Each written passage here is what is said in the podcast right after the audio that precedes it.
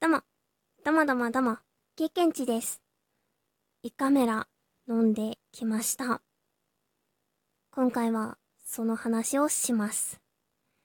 それでですね、まず経験値のその胃カメラはこんなだったよっていう話に入る前に、もう、二つ前くらいの収録で胃カメラ情報を求むというお便り募集の収録をしていたんですけれども、そちらに何通か胃カメラ情報が届きまして、経験値はその胃カメラ情報を頭に入れてと言いますか、ありがとうございますっていう状態でね、そういう予備知識的なものを入れた状態で受けに行ったので、こう経験値の胃カメラの話をする前に皆さんにもそのお便りを紹介しておいて、で、まあ、経験値と同じような状態でね、そのお便りの情報が皆さんにも伝わっている上で経験値のレポを聞いてもらおうかなって思います。では早速、1つ目。あ、ちなみに、えっと、匿名と言いますか、名前は伏せて今回ご紹介していこうと思います。5つ目、胃カメラ。私は口からしか経験ないですが、喉にスプレーみたいなので麻酔してやりました。鼻からでも無理な時は麻酔あるはずだから大丈夫ですよ。多分。痛みとか施術前後出なかったです。前日何時以降食事しないことの方が忍耐力必要でした。2通目、胃カメラ聞きました。未知なことに対する不安わかります。吐き、えずきやすいとか鼻の方がいいですかねとか経験ないし他人の普通を知らないので不安になりますよね。そこはもう知らんがなで看護師さんに任せて大丈夫だと思います。こちらは未知なることでも、相手からしたらその道のプロフェッショナルで、いろいろな人を見てきているので、こちらの意見や状態を見て、適正な判断をしてくれるだろうと信じましょう。なので、初めてなので、鼻がいいかわかりません。普段は、右、もしくは左の鼻の方が通りやすいです。もしかしたら、えずきやすいかもしれません。と、正直に言いましょう。あとは、無駄に緊張しない心を持っていけば大丈夫だと思います。私の印象ですが、鼻はちょいつら、喉は苦行です。喉はどうしても異物感が大きく、ゲップも出ますし、えずきます。鼻はある程度鼻を過ぎてしまえば変なもの飲んでいるなという感じでした。ちょっと今のお便り読んでる時に物を触って変な音が入ってしまったかもしれない。すみません。多分大丈夫だと信じて3通目。9月末に胃カメラしました。今回で2回目。病院によって胃カメラのやり方が違うと感じました。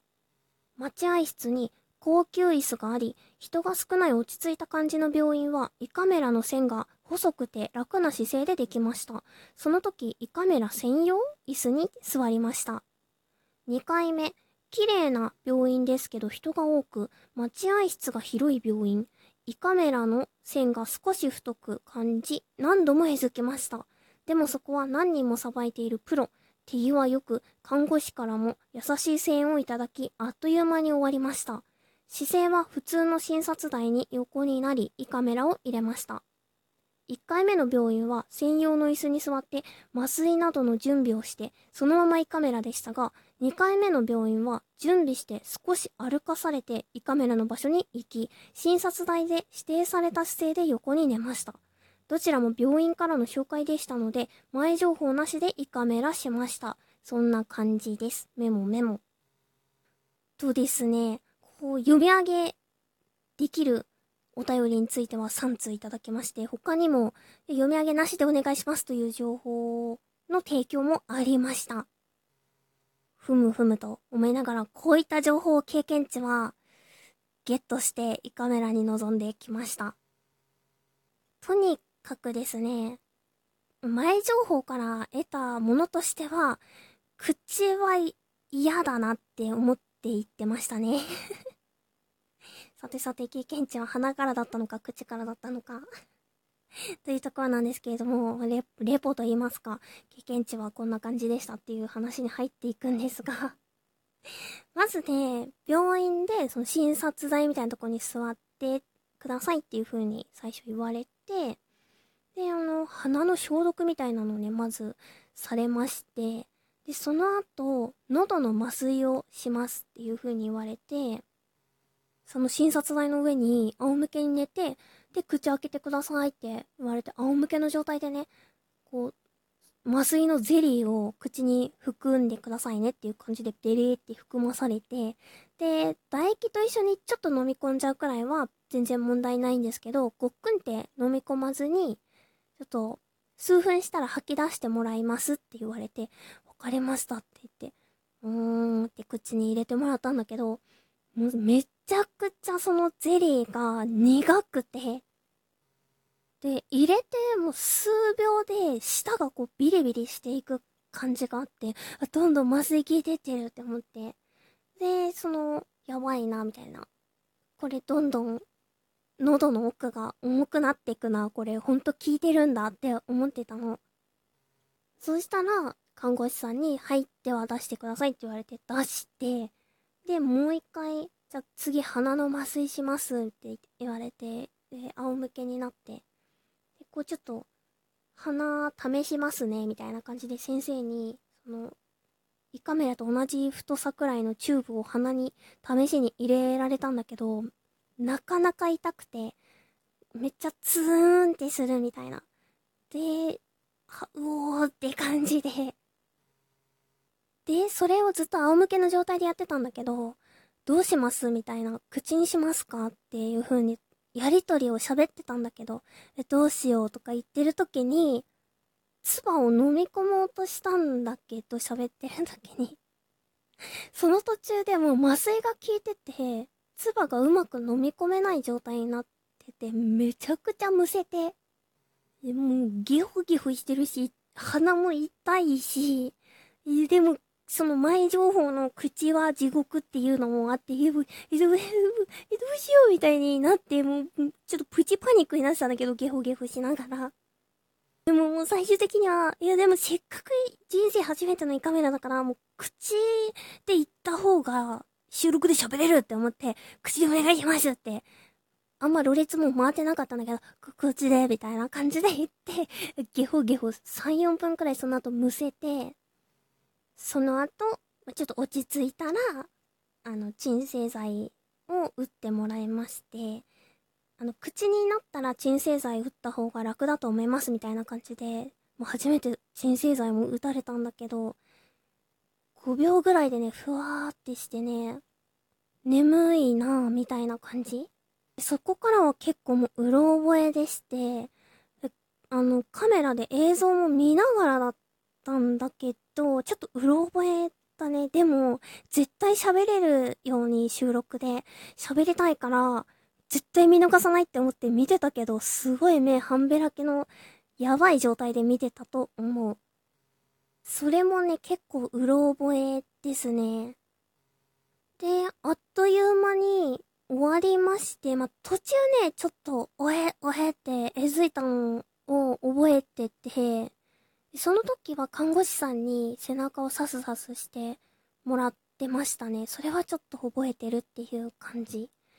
まあでもほぼあっという間に終わって、で、じゃあちょっと別のベッドで横になっててくださいって言われてしばらく横になってて多分寝ちゃってて、で、どうですみたいな感じでしばらく経ってから声かけられて、で、その先生からのお話を聞いて帰宅しました。もうね、ずっと鎮静剤でふわふわした状態だったね。感覚はね、後から思ったんだけど、結構酔っ払ってる時の、あの、若干記憶が継ぎはぎになるくらいの酔っ払ってる時の感じ。受け答えとかは全然できるんだけど、あれそういえばみたいな風に なってた感じに似てましたね。だから結構テンション高かったんだよね。その酔っ払って楽しい時と感覚が似てたからだと思うんだけど ちなみに結果としてはですね、特にあの炎症が起こってるとことかもないっていう風に言われて、最終的に自律神経でその胃の痛みとかちょっと消化の時に消化不良というかちょっと痛い感じが出たりする状態なんだと思いますっていう風に先生に言われまして、また自律神経絡みかっていう風で、ちょっとへこみました。でね、その後1カメラっが終わってから1時間後くらいから飲食可能ですっていう風に言われてたから、まずお水飲んでみて、あ、オッケーってなったから水飲んで、あとアイスの実を食べて それもオッケーってなって、喉の麻酔とかでね、こう飲み込みづらくなってるから気をつけてくださいねって言われてたんだけど、その後ね、アイスの実もオッケーってなって、グミだけがね、ちょっと飲み込みづらかったかな。そう、ブドウ糖取りたくて、グミ食べたけど、ちょっと飲み込みづらかったですね。あとはね、めちゃくちゃ喋りづらかったかな。やっぱり異物が入ってたからなのか、すごい喋りづらかったのと、一日眠かったですね。鎮静剤の影響だと思うんだけど。そんなこんなでですね、ちょっと駆け足になってはしまうんですけれども、胃カメラ飲み込んできました。人生初めてだったんだけど、経験してみてよかった。自分のね、胃のね、写真ももらって帰ってきて、おほほほほって思って見てる。VTuber のね、サロメ嬢のように、お自分の内臓を公開できる配信者になっちゃったなーって 思ってちょっとニヤニヤしてます そんなこんなでですね、胃カメラ情報をお送りくださった方、ありがとうございました。あのね、あ、心構えができてるっていう状態でいけたのがすごい心強かったです。ありがとうございました。と、しばらくはしたくないので、胃カメラ、健康に自律神経を整えて生きていこうと思いました。ありがとうございました。それではそれでは、終わり。さよなら、プチッ。